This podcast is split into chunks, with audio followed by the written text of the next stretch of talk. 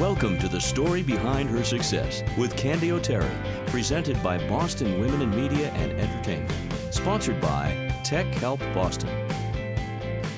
I can't wait to get into this interview. Seriously. I got a pitch from this PR woman. Her name is Lauren. She works for a publisher called Hachette. She wanted me to interview this author, and here's what her first line was I'm reaching out to tell you about a totally kick ass woman who has an awesome book about women and men who need to get their shit together. Well, okay. So she got my attention. It turns out she's a wife, a mother of two, and a former attorney who woke up one morning and didn't want to go to work. In fact, she didn't even want to put one foot on the floor. And it was the way she felt that day that led her to a life changing experiment, which is outlined in her new and very entertaining book. It's called The Year of No Nonsense How to Get Over Yourself and Get On with Your Life. She's got a lot to say, and her book just might help you reclaim your life. And by the way, she's also got a podcast series that I want you to remember. It's called The Same 24 Hours. Give it a try. Her name is Meredith Atwood. And this is her story. Meredith, welcome to the show. Thank you so much for having me. Oh, Lauren did such a good job of getting my attention with that. I loved it. Take us back to the morning that you couldn't get out of bed. I was the type of mom and wife and employee who always did what I was supposed to do no matter what.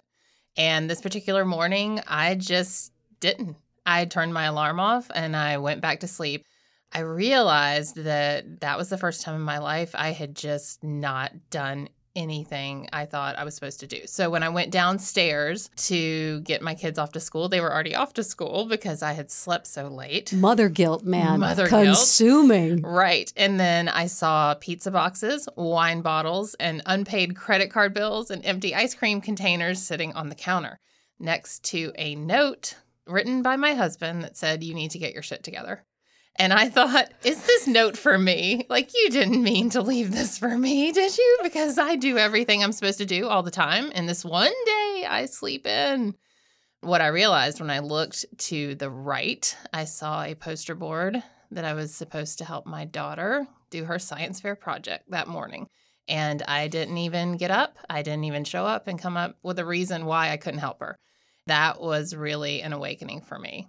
I knew that I did indeed need to get my shit together. You know, I read in your book that there was a moment where you were starting to just, you took your phone out, you're starting to text a message to this man who has the nerve yeah. to leave you this sticky note. Right. And that's when you saw the poster. That's right. Realized, that's right. I really did screw up. I did. I was a wronged wife. Like, who did he think he was? And I realized he was right. And that's the only time I'll claim that. A, a couple of things happened pretty quickly. Yes. You stopped drinking. I did stop drinking. I had 20 years of alcohol under my belt. And I had proved to myself over and over again that I was not capable of having it in my life pretty quickly, not immediately after the note, but within a year, I did quit drinking. I'm four and a half years sober. A year after that, I quit practicing law because that was the next layer that needed to go away. I have in my notes that decision where you decided not to practice law anymore. And I want to just talk a little bit about that for a second because you go to college and then you take those LSATs, you go to law school. It's hard. It's hard work. Right and then you get a job as an attorney and right. then you let it go. What right. was that decision like for you? I have to think it was hard, but maybe not. It was hard to make the decision, but I sat in law school on the first day and knew I had chosen wrong. I knew the second I sat there that I was not where I needed to be. And I played that out through law school. I played it out through almost 12 years of practicing law. I tried.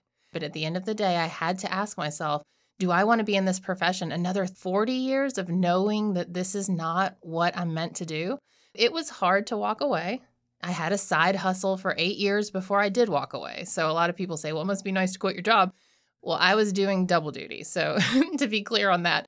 But when I walked away, I knew I was doing the right thing. It was the first time I was listening to my voice. Interesting when you talk about listening to that little voice inside your head, because I'm a huge believer in intuition. What made you stay though? And what made you stay in that classroom? I'm going to tell you a quick story just yeah. as an aside. My first husband had it in his head that I should be a real estate agent because he was a contractor. Now, I was a singer at the time, so singer, real estate agent. I mean, they couldn't be more different if they tried. So I signed up for a real estate class and I went to the first class. And in the middle of the class, they had a break, you know, a bathroom break. And I walked over to the guy who was running the class and I said, You can have your money back because I don't want to be a real estate agent or broker or whatever it is you call yourselves, okay? Yeah. But I walked away from that. Why did you stay in law school if it wasn't what made your heart sing? You know what? Every time I hear someone tell a story like you just did, I just want to applaud you that you knew to walk away. I think I had not ever listened to my own intuition ever. Wow. Ever. I Uh-huh. always did what made other people proud. I did what other people expected. That was how I lived my life. And as a 22 year old sitting in law school, I didn't know any different. I heard the voice, and the voice said, Suck it up. Your parents are proud of you. This is what you're supposed to do. You spent all this money. And I continued to live that because I had people that were very proud of me. I had people that expected certain things. And then, of course, when you get into practicing law, you have the golden handcuffs. The money is great. Mm-hmm. And so is the stress level and the incidence of uh, addiction in the field. And mm-hmm. there's all sorts of other mm-hmm. terrible things that can happen in the practice of law. But I was very much doing what I perceived as expected. You started looking inside yourself. And in your book, you call it almost like daily self therapy. You made lists the going well list and the thing that suck list. What did you discover along the way? Obviously, you decided the job was not what you wanted, but what else? I realized that I was doing a lot of things to make other people happy. And that goes back to the people pleasing. And when I made the list, I realized that the things that were not going well, the things that sucked list, those had to do a lot with other people. I was doing things for other people, not only my job, but the way I talked to people, the interactions, the favors I would do, all of these things for other people Thankless tasks. thankless tasks. Yes. and for what you know for what and i also realized i wasn't happy with the way i felt and i mean my body image and i don't necessarily mean my size although that was always the case for me but learning that i didn't feel good i felt sick i did not feel healthy i was tired i was stressed and, and when you make a list like literally try taking out a piece of paper and say things that suck right now in my life and see what you come up with it will be very eye-opening and then you realize, well, maybe I can do something about a lot of these. In fact, you went to the doctor, Yeah. and the doctor took all sorts of tests Yeah. and said, You're fine. Right. I felt so terrible. But what I realized is that when you are in a state of emotional despair and you are not living your authentic life, you are sick and you feel bad. Thank God you have a great sense of humor because I laughed out loud reading your book just to get ready for this interview. But to be honest, there had to have been tears with this kind of self discovery. Oh, I was at the rock bottom of my new bottom. You drink for 20 years and that's a rock bottom? No, there's always more to discover. And in order to see the blue sky, you have to be laying flat on your back sometimes. And that's what happened. I mean, to go through this discovery and realize how far down the rabbit hole I had gone. Yes, there was a lot of tears. There was a lot of I can't do this anymore. I can't continue. And and then you realize, yes, you can. Yes, I can. I can do better. Life is meant for more than what I'm doing. But yeah, it's painful.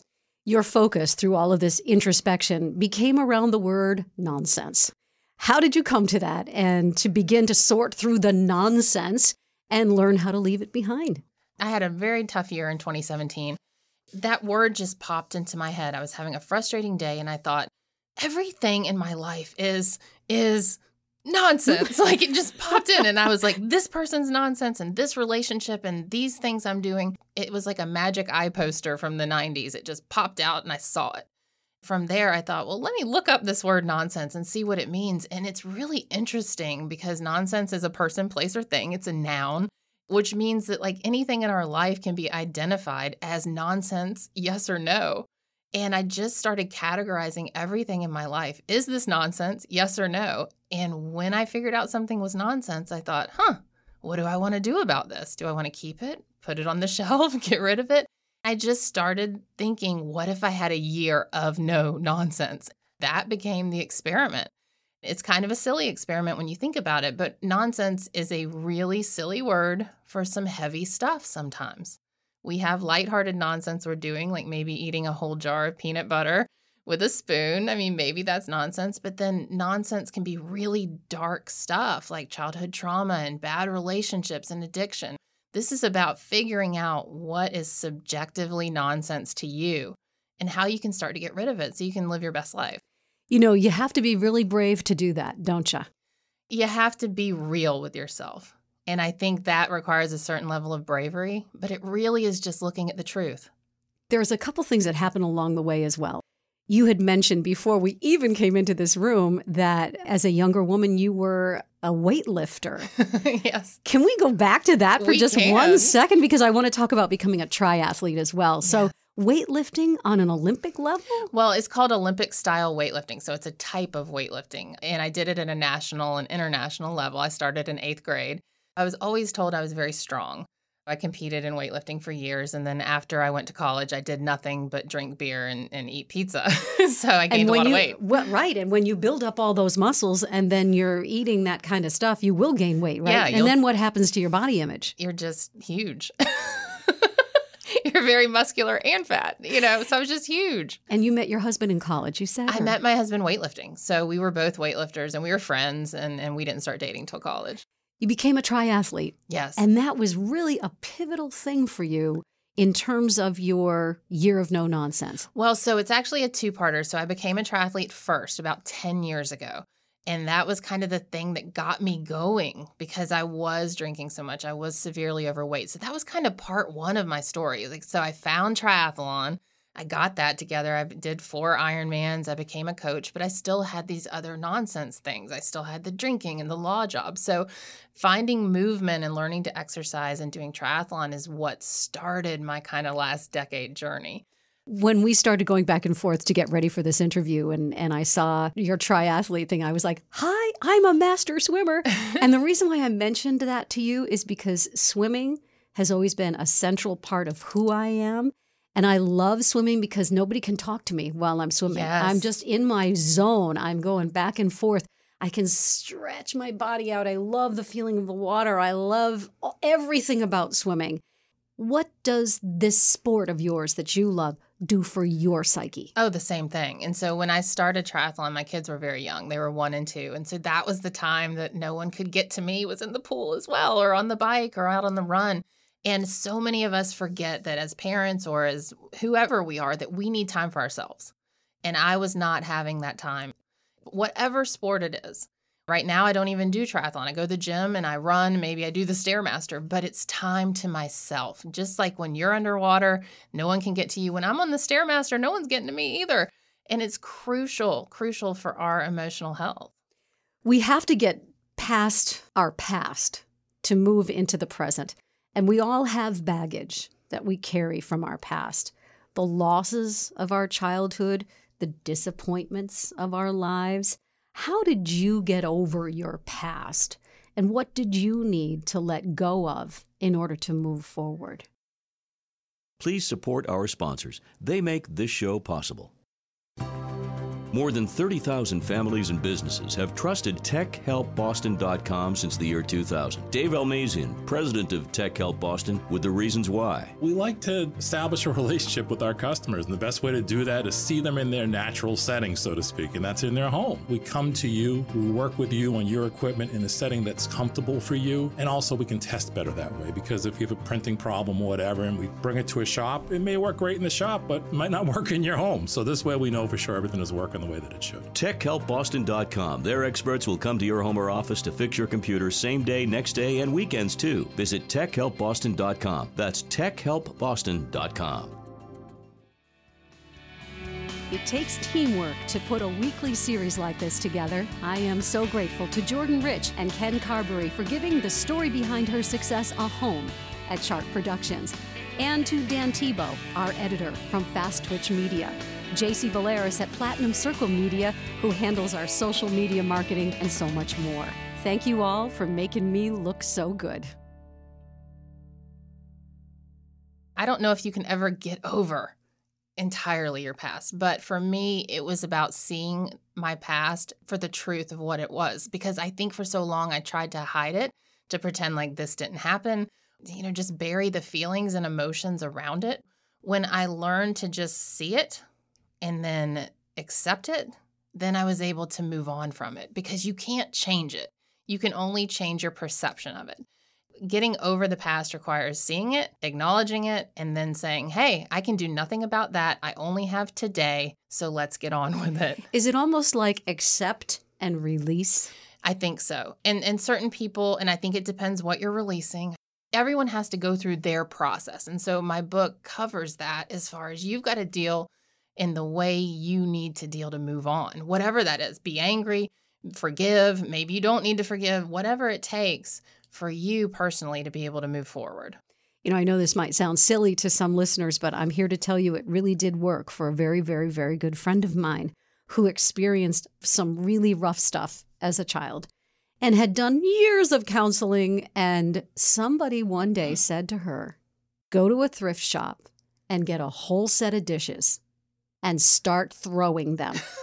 and I give you my word, she went to a place where she literally had a whole thing of dishes and started throwing them at the wall and talking about the things that she'd lost and the hurt that she'd experienced.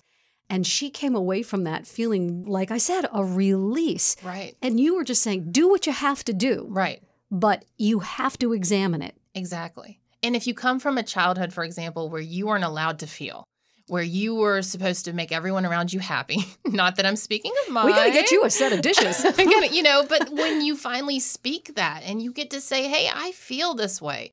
This is my truth. Like throwing dishes and saying your truth. Of course, that's going to feel good. But, you know, other people who grew up with dishes being thrown at home probably don't don't want to do that. right, you know, so you got to find what works for you. when we change, sometimes it makes the people around us a little uncomfortable because we're not the same old girl. Right.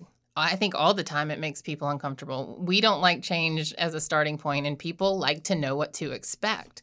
So when you change, I mean, people are going to be weird about it. And if you have people that are really in your corner and want what's best for you, they will notice that you're making a positive change and they'll be okay with it. Sometimes the positive change requires getting rid of those people, and they may not like that so much. But that's again, uh, you know, you got to look at your life and determine what the bad wood is, and that includes people. At what point in the year of no nonsense did you know that you had some traction? You were getting someplace. About five months in, I just, because it got really hard, I thought this really fun experiment, getting rid of nonsense, is going to be easy. And it got real very quickly because when I began to see the truth about things in my life and, and myself, I was like, oh, this is hard. This is bad. And I wanted to quit. And I thought, this is exactly where you have to keep going because when you are scared and you don't want to go forward, that means you're onto something and you got to have the courage to keep going. So, pretty quickly. When an obstacle is in your path, then how do you get around it? Well, I love Ryan Holiday's book, The Obstacle is the Way. I mean, it's about stoicism, saying that when something is in your way, that is the way. You look at that obstacle because that is there for a reason and you have to figure out a way through it, past it. And so, looking at obstacles, I see them so differently now. I see that when something's in my way, that it's actually the way to get through it because it's going to teach me what I need to do personally to overcome it. Do you remember that song from the 90s by Sophie B. Hawkins called As I Lay Me Down? Oh, yes. I interviewed her, and that's exactly what she said to me. She said, Candy, obstacles are opportunities. Yes. And they you are. believe that. I absolutely do. I mean, in 2017, I had a big professional failure that I thought, this is the end. I don't know what I'm going to do now. I quit law and now this. And I am so grateful. Like, hindsight is a miracle, though, because I sit here and say, I wouldn't be talking to you if that had gone well. But when you're in the middle of it, it's hard to see that the obstacle is the way, but it's good to remember that. So here you are in the year of no nonsense, and you're obviously journaling, you're writing things down. When did you realize there's a book here? I realized there was a book here when it was still fun.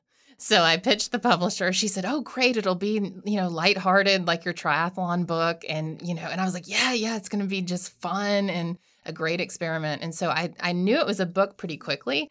I didn't know the tone that the book would take. And by the way, everybody, you know, let's give you the name of the book one more time. It's called The Year of No Nonsense How to Get Over Yourself and On with Your Life. The author is Meredith Atwood, and she's our guest today. Get the book because honestly, Meredith, your voice in this book is what kept me reading. It's very honest oh, thank you. and funny. thank you. What has been the lesson here for you as you look back on it? I mean, I know that's a big question. Yeah. But what's the lesson, Meredith? The number one lesson in my life and in this book is that we are here to live our life. I think there's been so many times in my past where I just didn't see that, that I lived in the past or I lived for someone else. And I know that every day truly is a gift. And we have every opportunity every day to choose the life we want to live, but we have to choose to live, really, really live.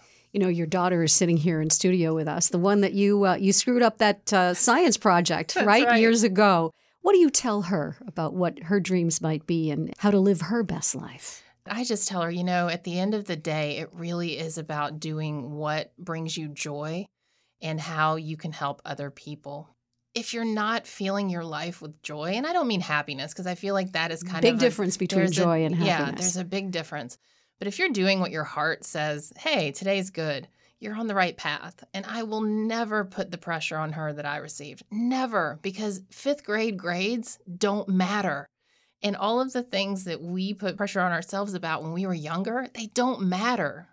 I just want my children and the next generation to see that we're here to live, to do our best, and to let the rest go. Final question. At this moment and at this time in your life, what does success mean to you? Success means doing what I was put on this earth to do. It is not about money because I'll tell you, some authors make money, some do not.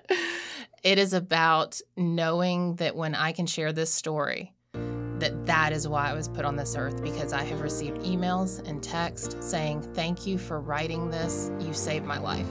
And there's no amount of money that lines up to that.